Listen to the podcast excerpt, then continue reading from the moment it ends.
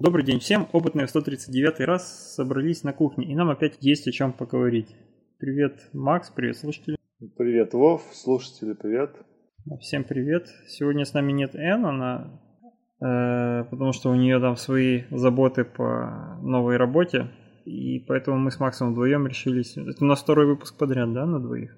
Да, сообразили на двоих. Тут какие-то были проблемы со связью перед этим, поэтому мы потеряли много времени, но, кажется, сейчас они магическим образом порешались, когда мы пересобрали все. Пересобрали звонок. Да, целых полчаса потратили. Да, но с другой стороны разговорились, обменялись данными о погоде. Ну и все, можно э, поехать по темам основным. А первая тема звучит так. Специалисты Samsung научились создавать правдоподобную лицевую анимацию на основе одного исходного кадра. Суть здесь как раз в том, что теперь в некоторых случаях хватает даже одного кадра. Э, уже давно были известны технологии, которые позволяли движение одного лица перекладывать на другое, и сложность была э, в том, чтобы определить точно точки на одном и на другом лице, которые должны соответствовать друг другу. Там уголки рта, брови, где там начинается, заканчивается, уголки глаз, наклоны, все вот эти дела. Когда человек смотрит на лицо другого человека, он автоматически очень быстро понимает, где у него какие находятся элементы лица. Такая технология переноса движений э, с одного лица на другое уже не нова, называется motion capture. И там для этого на человека, с которого снимают э, движение, вешают ну, такие яркие маячки, которые легко, движение которых легко отследить на камере потом. Ну и потом это э, по этим маячкам, по их движению строят компьютерную модель уже ну, там, животного, которого он должен изображать. Или... Но это для снятия движения с человека. С этим уже, допустим, разобрались. А вот как это потом повесить на другого, на изображение другого человека эти же движения – Одно дело движение перевесить на выдуманную модельку, полностью срендеренную компьютерную, а другое дело на изображение другого человека, чтобы это выглядело правдоподобно. И вот с этим якобы мы теперь тоже научились справляться с помощью современных технологий. Раньше для того, чтобы э, автоматически нейронная сеть определяла, э, где что находится, нужно было э, много ей фотографий скормить для того, чтобы она поняла, смогла точно расставить все эти реперные точки на лице, от которых можно отталкиваться и анимацию которых можно потом перекладывать. Сейчас же э, научились уже делать такие нейронные сети, которые в некоторых случаях им хватает э, одного кадра, то есть одной фотографии лица для того, чтобы понять, где что у человека расположено там на нем, и, соответственно, уже другую анимацию, которая может быть готова в виде просто каких-то заскриптованных движений э, лица, даже в отрыве от другой э, личности, от другого человека, просто можно будет их накладывать на имеющиеся фотографии и получать э, анимированную фотографию. Наверное, никого не обошли стороной за последнее время достижения вот этих нейронных сетей. И очень много видел в разных пабликах и как Мона Лиза двигается, там разговаривает, э, артикулирует. Ну, разные портреты, там есть ну, как Достоевского портрет какой, который двигается. Э, вот. И в статье, собственно, все это есть. Еще приведена э, видяшка краткая о том, как этого добивались. Ну и, конечно, сказано, что лучших результатов получается достичь, если есть не одна фотография, а много фотографий лица, и тогда получается более качественно анимацию передать. Но, понятное дело, в случае с той же Моной Лизой у нас нету многих фотографий с разных ракурсов в разных позах этого лица. Поэтому получилось сделать как, как получилось. Выглядит довольно неплохо и даже немножко страшно. Вот такая вот штука. Ты смотрел фотки, гифки и видео, как это работает? Да, посмотрел, очень интересно. Я подумал, а наверняка такая технология упростит работу мультипликаторов. Тебе не кажется? То есть там у них же совсем простые картинки, там вообще э, нарисовал парочку и уже мультик получился. Я жду того, что скоро разные актеры, которые уже умерли, про них есть много видео, на них можно хорошо научить нейронную сеть, э, правдоподобно очень. И скоро они снова начнут появляться в фильмах. Вов, а сейчас ты меня слышишь? Слышу, но с, с такими потрескиванием, которое к концу фразы начнет опять мешать. Поэтому длинные фразы твои почему-то перегружаются. Перегружает скайп, и мне надо будет говорить короткими фразами. Сейчас я тебя чисто слышал, нормально. Но у меня и в записи это уходит так же. Плохо. Ну ладно, что-нибудь придумаем, потом уже сведем. Если что, пиши мне в скайп, если вдруг ты закончил говорить, а я все жду. Э, хорошо, ну, в общем, советуем э, слушателям пойти посмотреть на эти видео и гифки. Э, не каждый день увидишь анимированно, как там разговаривает Мона Лиза. Вот, как она могла выглядеть, с какими-то допущениями, но интересно. Я, кстати, нам в чатик скидывал, есть еще друг, другая нейронная сеть, уже, которую мы затрагивали, э, которую NVIDIA э, делает. И мы когда-то видели сайт This Person Doesn't Exist, который показывает тебе сгенерированные изображения людей, которых не существует. И теперь эту нейронную сеть еще научили тоже вращать лицо человека с фотографией. Вот я сделал скриншот э, фотографии Моны Лизы, когда ее там лицо поворачивали. Вот известно, что она на фотке смотрит так немножко в бок. И вот во время поворота я застопил кадр, где она в анфас смотрит сфоткал и, и кинул в чатик, думал там пообсуждать. На самом деле я еще кидал там своим знакомым родственникам, не все узнали, что это за фотка, но некоторые срисовали, что это Мона Лиза. Возможно, она вот так вот выглядела женщина, которую рисовал да Винчи. Поехали дальше, наверное, по темам. Следующая тема тоже недалеко ушла от этой, тоже про нейронные сети. И вот у нас так три темы, и каждая все больше и больше нагоняет жути открывая новые и новые возможности. Э, а именно тема, статья на The Verge э, про синтез голоса Джо Рогана. Есть такой популярный комик, ведущий, учитывая то, что сэмплов его голоса в интернете полно, он везде все время записывал, и на них стало возможным научить нейронную сеть Э, таким образом, чтобы она в его стиле, вот с его голосом, с его тембром дикции читала э, абсолютно любое сообщение. И в это э, можно послушать звук, который в итоге получился. Но он выглядит как э, звук реального человека, во-первых.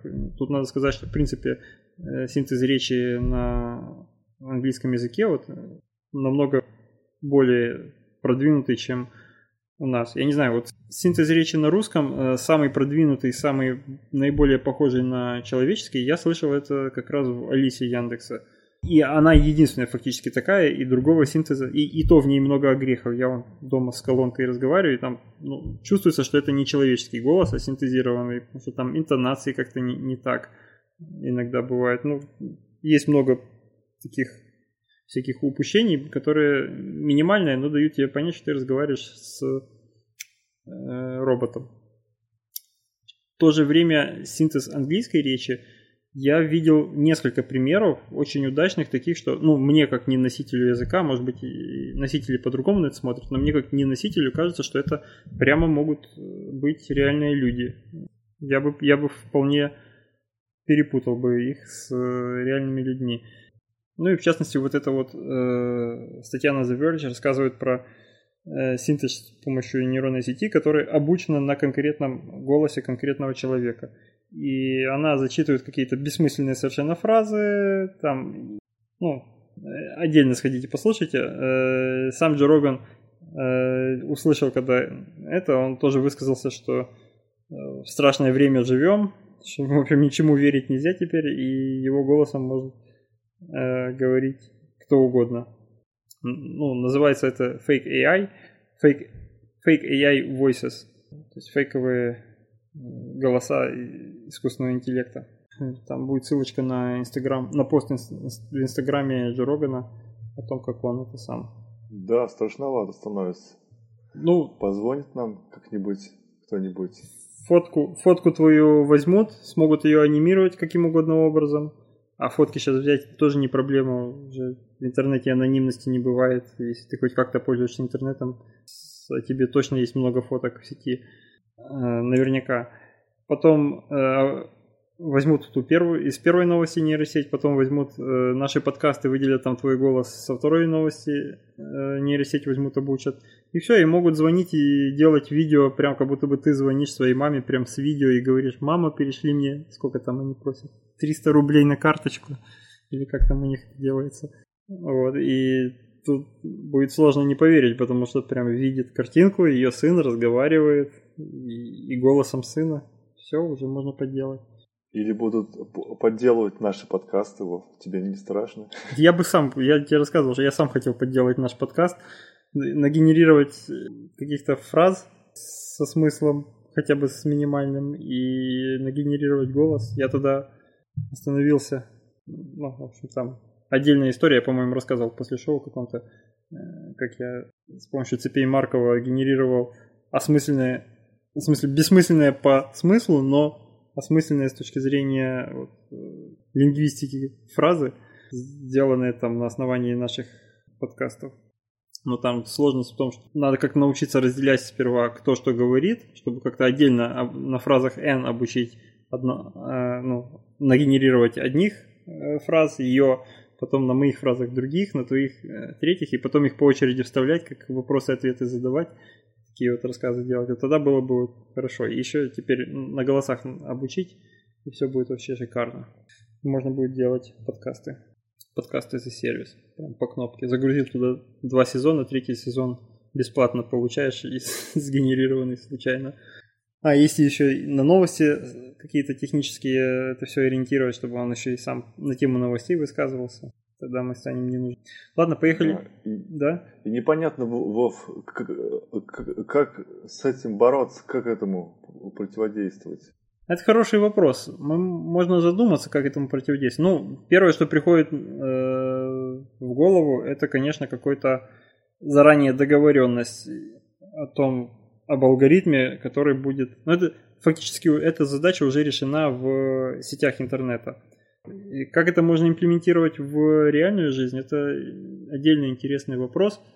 Э, допустим, ты с мамой договоришься о том, как вы будете приветствоваться. Там, условно, какой-то не SSL хендшейк, как это в сетях сделано, а какой-то словарный хендшейк между собой будет договорен. Например, что смотришь на часы, видишь там какое время, сколько минут, сколько секунд, умножаешь минуты на секунды, вычитаешь оттуда дату сегодняшнюю, и это число полученное говоришь маме. Она, соответственно, смотрит на свои, сверяет, что то же самое, понимает это число, и при этом надо об этом договориться где-нибудь там с ней шепотом, когда ты лично будешь встречаться. А потом после этого ты сказал число, она раз такая проверила, ага, число совпало, значит это действительно ты, потому что кроме тебя этого алгоритма никто не знает. Вот, вот. Тогда можно проще договориться слово пароль, Нет, что а ты это ты. Слово пароль-то у тебя подслушать могут. Один раз А, ну, подслушали и окей. узнали, и все. А тут они слышат случайные цифры. Ты же сразу не можешь понять, с чем связаны эти цифры. Сегодня позвонил одну назвал, послезавтра позвонил другую назвал. И непонятный алгоритм. Вот Самое главное вот это алгоритм. Тогда то, что перехватит, оно будет не так страшно. Ну, если они будут, конечно, если они, условные они, если злоумышленник перехватит много, он сможет как-то зареверсить или там еще одну нейронную сеть обучить, которая будет по множеству входных данных, в том числе о моменте записи, э, сможет восстанов- восстановить эту логику. Так. Хорошо, давай тогда к следующей новости. Ду- Вопрос оставляю открытым, вот это как, как противостоять этому в будущем. Я думаю, появятся какие-нибудь более применимые технологии, чем то, что я сказал. Поехали к следующей новости. Она тоже про AI, про предсказания. И звучит она также. Научились предсказывать, э, нейронные сети научились предсказывать внешность по голосу. Это буквально уже не так давно, по-моему, на прошлой неделе вышла статья. Э, можно зайти на ссылку, которая там есть, и послушать, э, что было сделано. Была нейронная сеть обучена на множестве разных голосов, размеченных, где было понятно э, возраст человека, пол человека, раса человека. По-моему, все, это три таких предсказания основных, которые она делает. И на основании этого теперь по любому голосу э, вот эта нейронная сеть умеет э, предсказывать, как будет выглядеть этот человек, который, которому принадлежит голос. Это что-то странное в плане того, что мы над этим не задумывались. Если все предыдущие задачи, там, распознавание, отличать коты, котов от собак или отличать человека одного, от человека другого по голосу, если ты знаешь их голос и так далее, вот это все задачи, которые решаются человек, ну, людьми постоянно просто их мозгом, и мы даже не задумываемся об этом, и ровно эти задачи ставились нейронным сетям, чтобы обучить вот, вот это вот делать. То вот конкретно вот эта задача, внешность по голосу э, генерировать, она какая-то выглядит на фоне остальных немножко странным. И если ты не задумывался, то ты не часто вот пользуешься тем, чтобы там в голове сопоставить, как будет выглядеть мой собеседник, которого я слышу по телефону. Ну, обычно тебя интересует, как, о чем вы договариваетесь, суть разговора. Но, тем не менее, все мы звучим по-разному. Э, тембр разный у мужчин, у женщин, у парней, у девушек, там зависит от возраста, там бабушки, дедушки, и мы все-таки можем отличить, когда с нами говорит, ну, в большинстве случаев, когда с нами говорит девочка, когда с нами говорит бабушка, когда с нами говорит мужчина. И более того, у каждого, ну, у нас с тобой, например, э, нету какой-то экспертизы большой по говорению с людьми другой расы. То есть мы с чернокожими редко общаемся, с, сейчас хотел сказать китайцами, с азиатами редко общаемся. Вот. Но на самом деле это тоже несет свой отпечаток на голос. Нейронная сеть, соответственно, можно научить сразу на всех, чтобы она отличала друг от друга. Э, это все. И в итоге она, она научилась генерировать э, более-менее похожие лица по фрагменту э, голосов разных людей. Я, по-моему, одну ссылку привел – но есть э, на второй, по второй ссылке, если перейти, я думаю, мы приведем обе э, в шоу-нотах, там есть э, более подробное описание с э, большим количеством примеров. Э, есть примеры, где, на которых ошибалась эта нейронная сеть. Failure cases, там кейсы, в которых она неправильно определяла пол, неправильно определяла возраст, неправильно определяла там этническую принадлежность э, по голосу. И я не знаю, в принципе, насколько это человек мог бы определить правильно. В некоторых случаях это для человека более явно, но вообще, в принципе, человек тоже вполне мог, может ошибиться, если с ним говорит кто-то песклявым голосом, что это маленький мальчик или маленькая девочка. Это вполне себе легитимная ошибка, скажем так. Вот. И есть, что меня больше всего заинтересовал здесь, э, четвертый пункт, это три таблички, которые показывают э, степень, насколько предугадывает хорошо э, разные атрибуты. Вот атрибут пол угадывается в очень высоком проценте случаев. То есть там женщин 89%, мужчин 98% случаев, когда угадываются. Соответственно, такой атрибут, как раса, этническая принадлежность тут. Э, азиат, черный, индус и белый. Вот четыре было э, выделено расы. И их уже э, азиатов и белых отличают хорошо, ну там 71-76%, а вот э, черных и индусов там уже не такая высокая э, степень распознавания. И, соответственно, возраст здесь еще большее размытие, потому что больше классов. Это до 10 лет, до 20 лет, ну, 10, 20, 20, 30, 30, 40 лет и так далее, до 70 лет. Видно, что лучше всего, э, если посмотреть на эту табличку, то видно, что лучше всего распознаются пожилые люди, которые в промежутке 70 лет, и наоборот молодые, которые до 10 лет. У них очень характерные голоса, видимо. А остальные чуть похуже определяются. Ну, здесь есть вообще ячейки по нулю. Скорее всего, просто набор данных был не такой широкий, чтобы там всех охватить и раз... либо же она довольно точно угадывает и разброс не такой большой. Например, 40-летних э, людей она с 46% вероятностью определит, что им 40 лет. При этом 27% еще она определит, что им 30 лет, 18% что им 50 лет. Вот. И там еще по, по каким-то единицам процентов э, разбросов вообще крайние случаи вот такую вот статистику можно собрать, посмотреть, поизучать. Как тебе такая, такая нейронная сеть новая? Что с ней можно делать теперь? А, я подумал сейчас не про нейросеть, а про то, как это и почему так получается. Получается, смотри, э, у разного возраста разные... Физически это довольно легко это объяснить. Э, разные объемы ротовой полости, а там как бы от, от этого звук зависит, ну, так и определяет. Я почему-то думаю, что объем ротовой полости как раз это не... Ну это да, у разного возраста, там у у малышей совершенно другой, но играет больше на тембр не, не этот факт, а натяжение голосовых связок, размер голосовых связок. Чем они меньше, тем выше звук. Э, Соответственно, чем старше, тем, там, наверное, натяжение все менее и менее сильное. Э, Есть еще разные э, особенности анатомические, по-разному выглядят даже там, не знаю, черепа разных рас. Там у черных у них там, ну, у них много изменений, кроме цвета кожи, они от э, другой расы отличаются многими параметрами, в том числе там количество тестостерона у них повышенное, это известно, ну, как повышенное, относительно других, для них это нормально.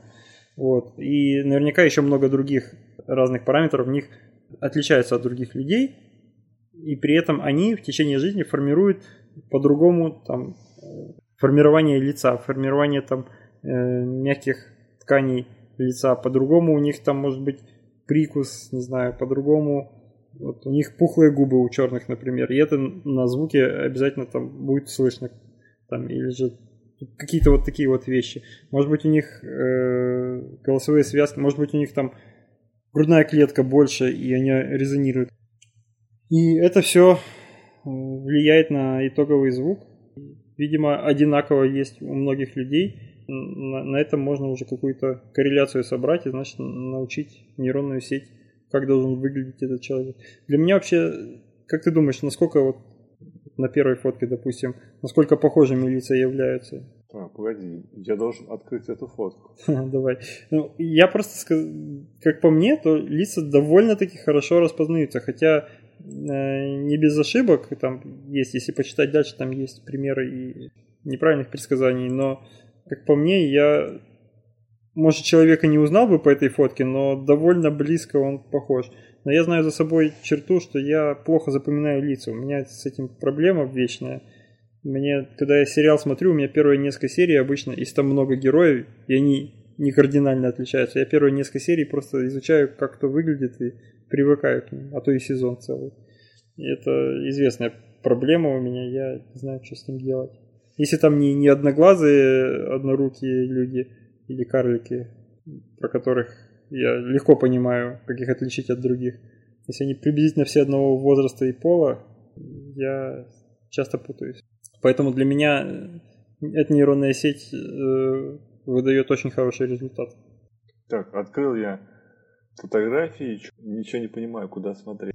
Ну, Вроде много фотографий. ну вот если ты посмотришь верхнюю, там есть э, примеры реальный человек, потом можно его голос послушать, и потом картинка, которая симулирована, вот, предсказана не- А, нейронной сетью, насколько о. она похожа на реального человека. Довольно, я бы сказал, не особо хорошо пока им это удается. Не особо хорошо, да. Ну, значит, это мне может... Я, опять-таки, два слова о себе. Если мне говорят, если есть какая-то задача стоит, что вот фотография этого человека, найди его в толпе, вот для меня это почти невыполнимая задача. Если там не ярко-зеленый ирокез, который я явно увижу, а если это просто среднестатистический какой-то человек, мне его очень сложно выделить из толпы. Поэтому, наверное, мне не кажется, что он справился хорошо. Ну, что там, два глаза, два глаза, нос, рот. И все похоже. Цвет, Да, цве- с такими, цвет волос, с такими, прическа для меня решающая. С меня еще сестра в детстве смеялась, что если, говорит, для тебя, если прическа одинаковая, значит, это похожие люди. то есть из тебя детектив не получился бы, Вот, который разыскивает лю- людей, наверное, да. показывает фото. Да, да, да. Не, из меня не получился бы свидетель, который... Вы видели этого человека? Ну, фиг пойми, может и видел. Ну, а Мне сам детектив похож будет на эту фотку, наверное. Или я спрошу, а откуда у вас моя фото? Такая история. Хорошо, ну это еще одно проявление нейронной сети, то ли еще будет, как говорится. Я не знаю, как это пока применить. Где-то может быть полезным, потому что сейчас везде, где нужно изображение, не проблема передать изображение, и не надо его восстанавливать по... А, хотя знаешь где? Скорее всего, если ее доточат до уровня, где она будет лучше человека распознавать, скорее всего, это можно будет применить в охране охране порядка, когда кто-то звонит и сообщает голосом о зашифров... о, там, о заминированном здании, допустим, и надо потом найти, кто это.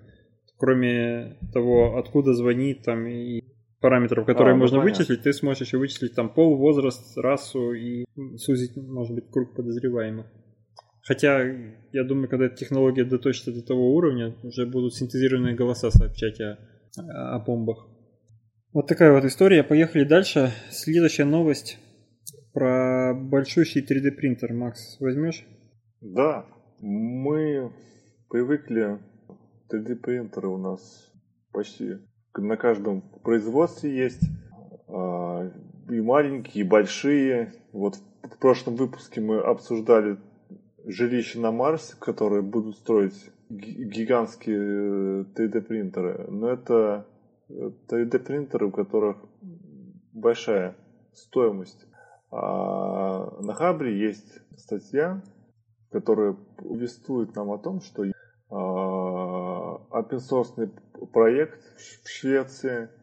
Этот проект дает нам понять, что за 250 долларов можно построить большой 3D принтер в гараже.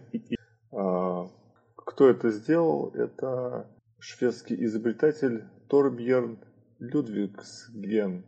Он потратил три года на разработку нового вида этого широкоформатного 3D принтера, который может печатать большие объекты, причем сложные. Система э, устроена таким образом, что используется система прикрепляемых к стенам полу и потолков тросов, которые управляются компьютером, э, не которые тросы управляются, а приводы управляются э, компьютером и блок печатной головкой. В общем, в качестве корпуса, как ни странно, используется само помещение.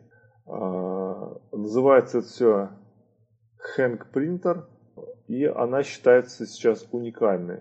Во-первых, ее уникальность заключается в том, что она ультра дешевая, стоит 250 долларов, и вот этот проект, он ориентирован как раз на тех людей, которые пока не могут себе позволить купить э, такой большой принтер и печатать им в свое удовольствие. Не, ну а, а итоговая предметы, которые можно запринтить, они там каких размеров? То есть ты можешь печатать э, какие-то вплоть до размера вот сопоставимые с Хорошо. размером комнаты что-то, ну? Да, да, да, да, что здорово.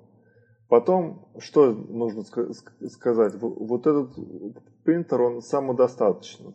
То есть большинство необходимых компонентов для, его, для него может быть распечатано им же самим что как бы ну, тоже здорово. А, и разработчик считает, что 3D-печать не должна быть дорогостоящей и должна быть доступна каждому. Поэтому он еще преследует не только технические э, такие э, задачки, но и социальные моменты. Думает, думает о людях. Тут есть фотографии такие висеватые фигурки распечатанные, спиралеподобные. А, видео есть. Но заправлять его все равно надо тем же пластиком, или он печатает чем-нибудь экстравагантным, типа песком. Ну, я так понял, что он печатает тем же, чем и обычные принтеры. Просто его Особенность в том, что он э, в качестве, в качестве корпуса используется само помещение. И вот эти все приводы, они на всяких э, тросах небольших прикреплены к стенам, к потолку. И вот оно там елозит и, и печатает. Может быть, космические принтеры, которые вот строить дома на Марсе, может быть, тоже будут э, какие-то вот такие будут биты опоры. И... Ну, его проще перемещать, и... потому что он такой каркас не надо таскать, а не знаю, сложил в коробку вот эти точки, которые надо крепить и перенес. Ну, в нужном месте только надо найти похожее, похожее помещение, чтобы расставить в нужном, в нужном порядке эти фиксирующиеся точки. Вот, так что вещь хорошая, надо брать обязательно. Да, дома поставить. Если у вас есть лишняя комната, поставьте туда 3D принтер. И печатайте в свое удовольствие. Окей, поехали дальше. Следующая тема. Вов, да. э, погоди, а вот а, а ты знаешь э, какую-нибудь, может быть, бесплатную среду для разработки вот этих 3D-моделей для, для печати? Потому что, насколько я знаю, что э, вот эти вот все инструменты программные, они стоят тоже больших денег профессиональные. Слушай, я даже задавался этим вопросом в прошлом году. У меня была идея э, для патреонов распечатать какие-то на 3D принтере какие-то вот штучки, связанные с символикой подкаста и разослать. Но я ну, сейчас не готов ответить. Я собрал несколько там сред. Если, по-моему, есть бесплатные. Э, по-моему, есть даже веб-версии каких-то. То есть просто сервис, на который ты заходишь и можешь в каком-то там урезанном формате прямо в браузере натыкать это все. Я понял, что там еще надо очень много времени убить на то, чтобы разобраться с интерфейсом и как это работает. Мы, когда мы в универе были, мы такие 3D-модели всякие делали в SolidWorks. Я не знаю, насколько он экспортируем формат 3D э, принтеров. А, и еще в чем-то. Есть еще Compass 3D и AutoCAD. 3D всяких вещей. Вот этим мы тоже пользовались. Но это какие-то воспоминания десятилетней давности, насколько они адаптируемы к формату 3D принтеров. Там еще разные форматы бывают. Есть какой-то более популярный, есть менее популярные модели, которые потом... Есть целые магазины бесплатных. Ну, не только магазины, есть еще там и бесплатные, где э, модели, которые уже там нарисованы были раньше. Людьми они их выкладывают. Это у тебя Что да? сейчас пропадал. А шум у меня соседи пилят. Ага. Но они так время от времени что-то там включают. Ага. Окей. Так, Давай ну, я предлагаю что, дальше вроде... поехать на следующую Давай. тему, пока, пока связь есть. Следующая тема называется «Нечист на руку. 17 случаев мошенничества в стартапах». И изначально эта статья была на cbinsights.com, и вот издание VC.ru взялось перевести его на русский и выложить. А, здесь просто даже без какой-то вот э, описательной части и вступительной здесь э, список э, случаев мошенничества в стартапах, случаев, когда люди заносили деньги и ничего от этого не получали. Люди или инвесторы. Я не буду даже вот все 17 пролистывать. Мы все помним, например, кому там бритву лазерную, да, у нас притча во языцах, которая так и да. не случилась. Вот. Ее здесь почему-то нет. Здесь вот выборка была какая-то другая, но оставим это на... Э, издание CB Insights выбрало по каким-то своим меркам. Но самые вот такие яркие, которые запоминаются, вот Тиранос, о которой Энн рассказывала, про э, стартап, который вот больше миллиарда поднял финансирование и обещал предоставить технологии для анализа крови по какой-то очень обширный анализ по минимальному количеству. Там женщина, которая представляла там его SEO, которая выходила в водолазке, как у Стива Джобса, и рассказывала все. Там, Холмс ее фамилия была. Вот здесь она на первом месте приведена. И, по-моему, из всех она больше всего, этот стартап больше всего финансирования получил. А дальше идут не, некоторые из этих пунктов мне даже в голову не вошли, ну, какие-то платформа, которая не оправдала ожиданий. На некоторые я бы даже и жаловаться не стал. Ну, ну, подумаешь, не получилось, так не получилось. Но, тем не менее, они здесь отобраны. Их можно почитать, может быть, я не очень э, понимаю.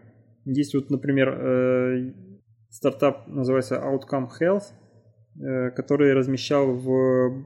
решил монетизировать очереди в больницах. Ну, много людей сидят в очереди, и ничего не делают, хотя они могли бы приносить деньги тем, что смотрят рекламу. Показывать рекламу человеку – это фактически зарабатывать на человеке. Вот. И было поставлено в 40 тысячах врачебных кабинетов по всему США были выставлены мониторы, на которых просто крутилась реклама. По-моему, в больнице в Москве я вижу тоже такой телевизор, который просто крутит рекламу в коридоре. Без всякого стартапа.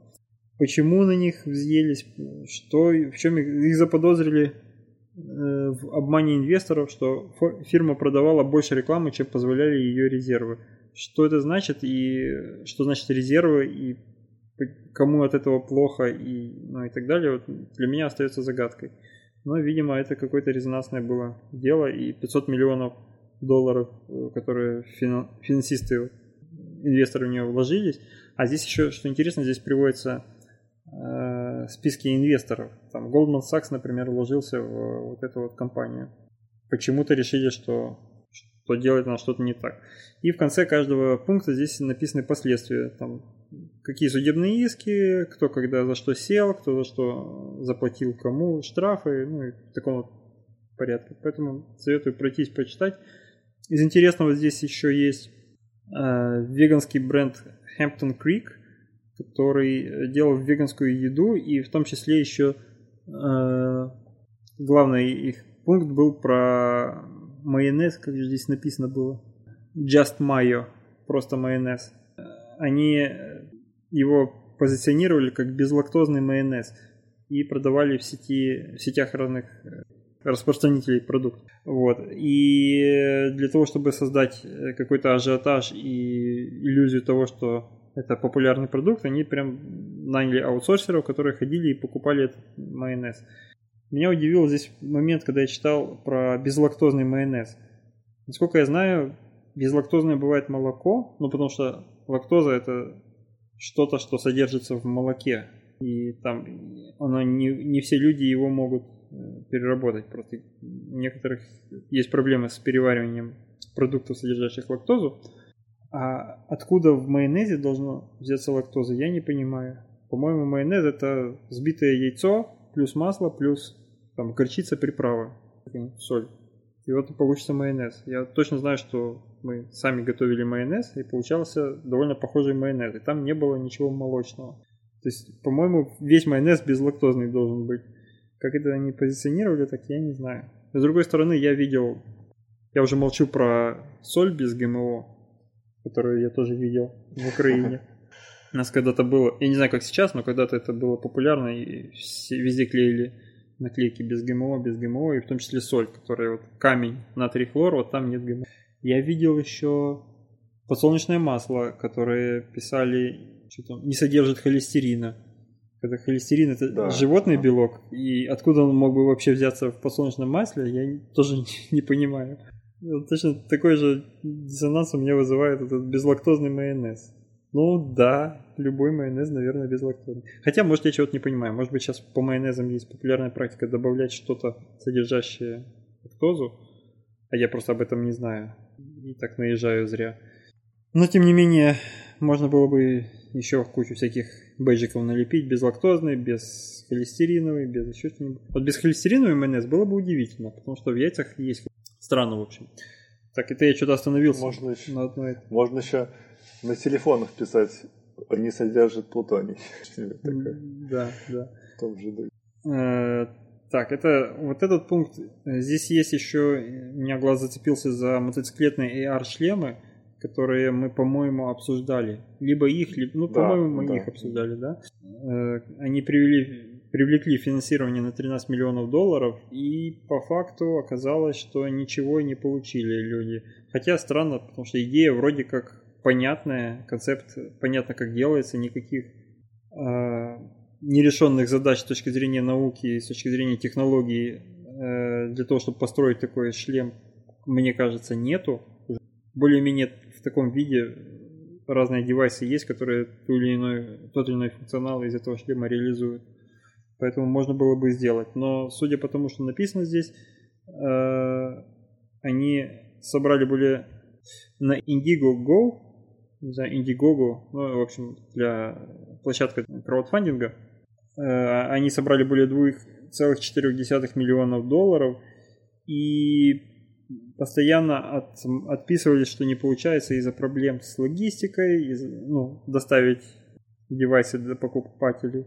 Из-за всяких там проблем, и со временем их там в суд призвали, и какая-то женщина, которая сейчас бывшая сотрудница этого стартапа подала на них в суд и утверждала, что там основатели, это братья были, они потратили большую часть денег, собранных на Indiegogo, на дорогие покупки, включая два спортивных автомобиля Dodge Viper, четыре мотоцикла, прокат лимузинов, развлечения в стрип-клубах, аренду квартиры в Сан-Франциско. Таким образом они прожгли все, все деньги, и прототип так и не увидел свет. Вот это жалко. Мне кажется, их идею можно было бы подхватить и, и сделать ну, какая-нибудь другая, более ответственная компания может взять да сделать, если эти ребята не осилили. Ну вот, из основных таких вот вещей, которые мне кинулись в глаза, это все. Мы помним еще, можно свой рейтинг по, по итогам нашего подкаста составить. Там еще была э, компания, которая продавала соковыжималки, которые выжимали из пакета сок за какие-то тоже конские деньги. Хотя тоже считать их какими-то мошенниками или не считать, ну, ну да, вот они делают товар, который дорого стоит. Люди сами добровольно покупают пакетики с соком за высокую цену и сами добровольно покупают этот девайс за очень высокую цену. И девайс выдает им, выдавливает сок. По сути, по-моему, никакого секрета не было, и я даже не знаю, здесь надо уже углубляться в то, вводили ли они в заблуждение людей или нет. Но, как по мне, это, если ты покупаешь вещи, девайс и, и покупаешь к нему зарядники, и потом сам добровольно все это делаешь и пьешь сок. Ну, может быть, они говорили, что у них сок там какой-то заряженный, Кашпировский, дорогой какой-то.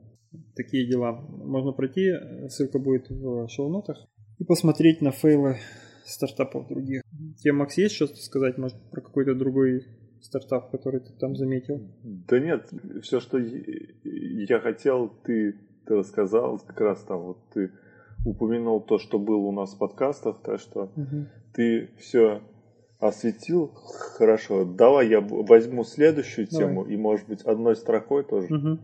Дания проследит за содержанием серы в выхлопе судов с помощью дрона. Вот такая, такое название новости.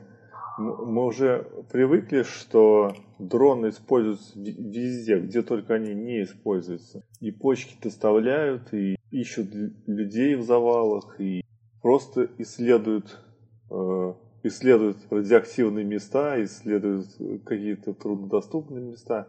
А здесь э, решили исследовать выхлопы судов.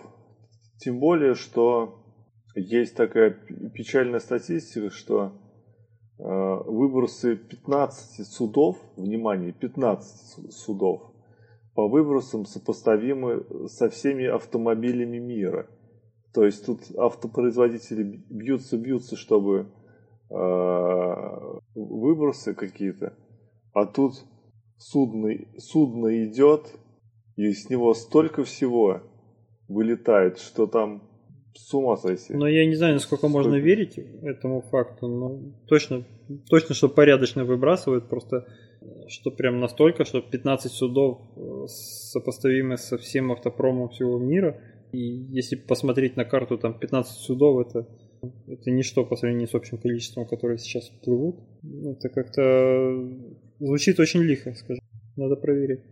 Но, тем не менее, издание солидное, Guardian, я, я думаю, им, и, и можно верить. Ну, okay. И, собственно, а, Дания следит, значит, именно за э, содержанием серы в выхлопных газах судов, которые проходят через большой бельт. Это, видимо, какой-то там у них пролив, не пролив. А, есть э, показан в статье интерфейс системы, системы мониторинга, где виден видеопоток с камеры беспилотника, ну и там показания с датчиков, чего они там намерили. Что еще можно сказать? Система мониторинга установлена на, на шведском беспилотнике Skeldar V200, разработанный Saab Saab показывает... Saab, по-моему, в общем, машины делает, да? Я не слышал даже. Я очень плохо в автопроме, я плохо разбираюсь в машинах. Ну, и я такой же вполне, специалист. Вполне может я быть. знаю только Тес. Я знаю только Теслу. Не, ну я знаю На там слуху. 15-20 разных марок, и то внешне, если шильдики снять, я почти никакую не отличу. Так, ну, и- еще пару слов про сам дрон. Дрон четырехметровый. Я подумал, зачем такой большой? Ну, видимо, чтобы долго был в воздухе. А, а в воздухе он может до 6 часов. Максимальная скорость 140 км в час.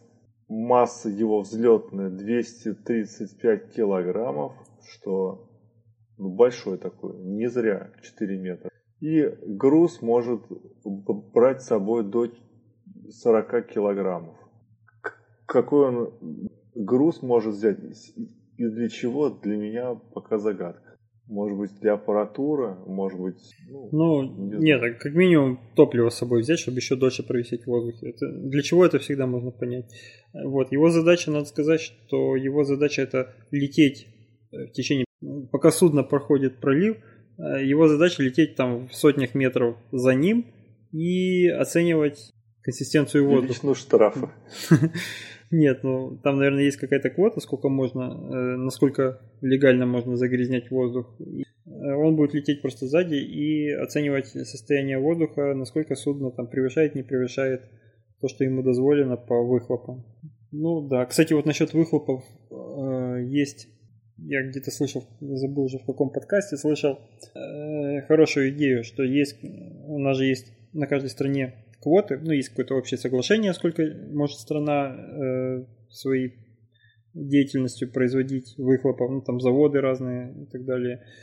Э, и эти квоты, они торгуются на биржах. То есть, если ты там превысил квоту, то тебе надо за какие-то деньги купить э, немножко квоты у другой страны, которая не превышает ее, и, соответственно, это как тебе разрешение чуть больше выхлопов легально сделать, не платя штрафы. И есть э, компания, которая там за все зеленое, за все чистое, она это такой краудфанд, организовала краудфандинг, когда люди, которые могут, э, которые хотят э, вложиться в чистый воздух, в нашу экологию, они э, дают деньги туда, и компания за эти деньги, которые добровольно люди пожертвовал, идет на рынок, выкупает тоже себе какую-то квоту э, на э, выбросы, но при этом она ничего не производит выбросов. То есть она фактически забирает возможность у других стран э, делать выбросы в воздух, ну там всяких веществ нехороших, загрязняющих окружающую среду.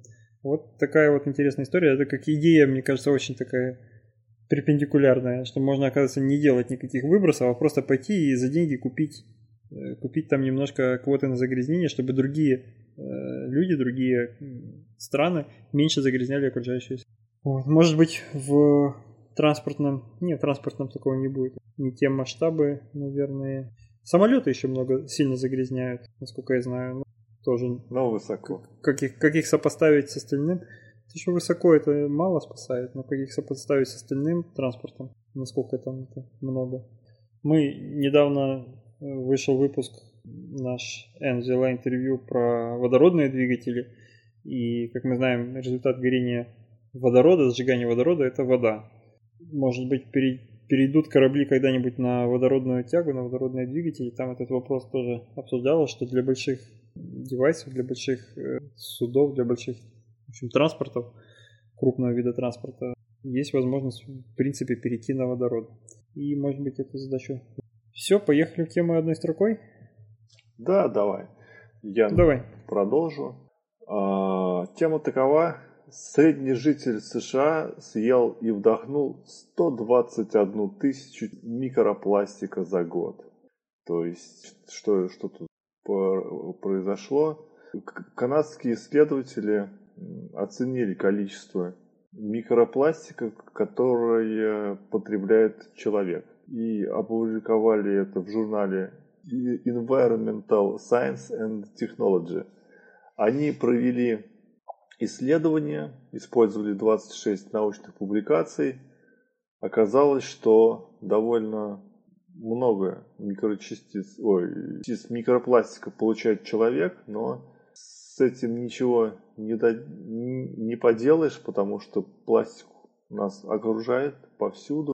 Ученые давно пытались рассчитать, сколько мы потребляем его, но вот сейчас наконец-то это удалось сделать.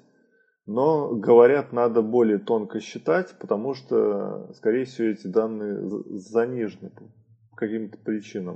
Но еще они сильно разнятся от того, где человек живет, что он ест, и вот таких вот вещей. Я уверен, что я потребляю пластика намного больше, чем, э, чем допустим, мои родители, и, и намного больше, чем люди, которые живут, например, в селах, где никакой такой промышленности отдельной, где воздух чистый.